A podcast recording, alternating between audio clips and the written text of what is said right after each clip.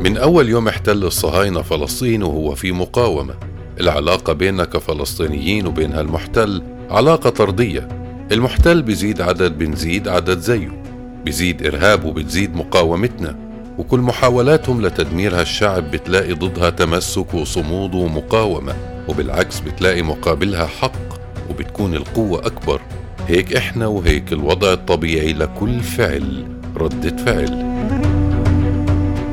أنا وعيت بعد عقدين من النكبة على تهجير ولجوء ومصطلحات كتير.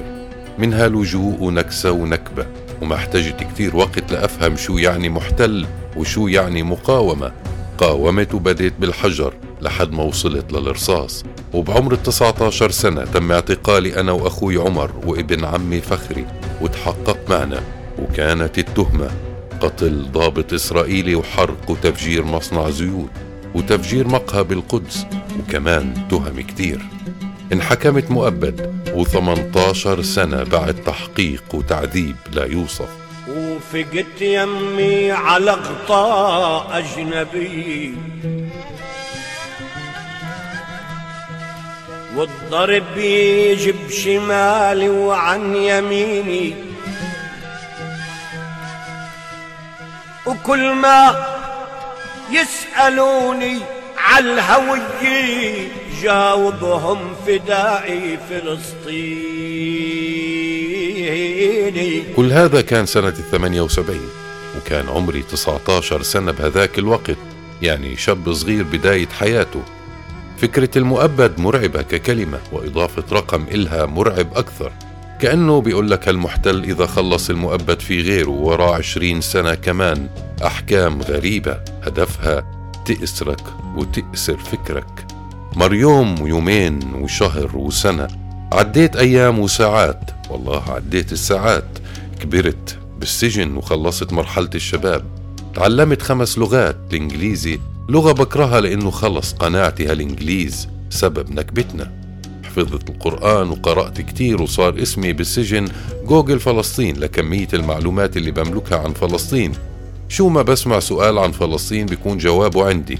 سنة 2011 بمعجزة سماوية بصفقة وفاء الأحرار اسمي مطلوب الإفراج عنه ضمن مجموعة أسرى.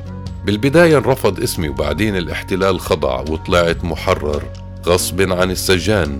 بعد 34 سنة رجعت للحياة ورجعت للروح. لقيت الدنيا متغيرة كتير ومختلفة لكن الحرية وحدة بتختلفش وبتتغيرش.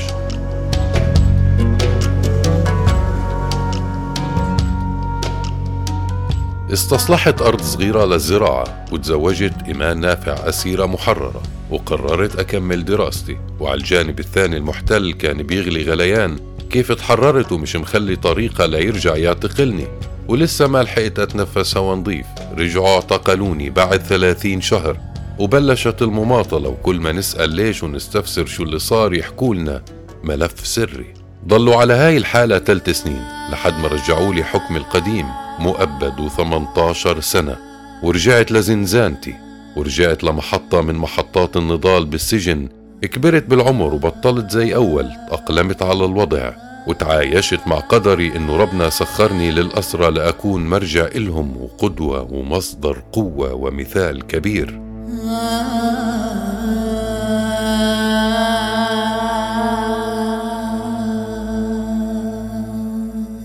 أسير تم اعتقاله بعمر 19 سنة وهسه عمره 62 سنة وبين هاي السنين 43 سنة. قضاهن بالسجن هذا مستحيل ما يكون ربنا مسخره لهيك شيء. أكثر إشي بزعلني إنه كل سنة بتاريخ معين بنذكر اسمي والناس بيحكوا هيو دخل لعشرين سنة أو لأربعين لواحد وأربعين سنة. لا يا عمي احكوا خلص ثلاثة وأربعين سنة لأنه الكلمة بتفرق للمستمع وبتفرق عند المحتل. أنا برمي ورا ظهري مش فاضي أعد شو ضايل.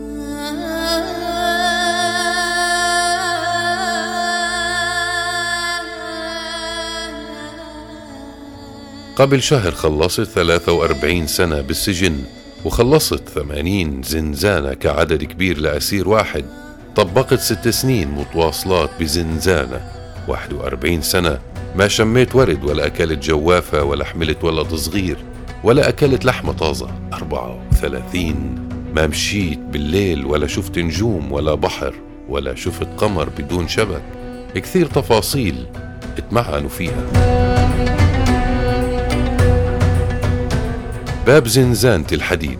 والله تغير مرتين لأنه اهترى وتآكل وتلف وأنا معنوياتي ما تلفت. هاي القصة ما راح تلاقوها بالإعلام العبري ما راح تلاقوها ولا بمكان إلا إذا أنتوا حكيتوها ووصلتوها. أنا بالزنزانة بعد الشهيق والزفير. كل سنة بطلع رسالة من السجن للشعب وبحكي لهم كتير أشياء تقويهم ويعرفوا إنه إحنا قوايا لكن للأسف والله لو في عالم حر ما ضليت 43 سنة بالسجن. هاي السنة طلعت رسالتي بكلمتين وما قدرت أحكي شيء وحكيت الصمت أبلغ. أنا أقدم أسير والأكثر أسرا في التاريخ أكثر من 16 ألف يوم بالزنزانة وتقريبا نص مليون ساعة بالزنزانة. أنا أسير بتنفس صدى وبستنشق صدى أنا نائل البرغوثي. وأخيرا اسمعي من الوصي.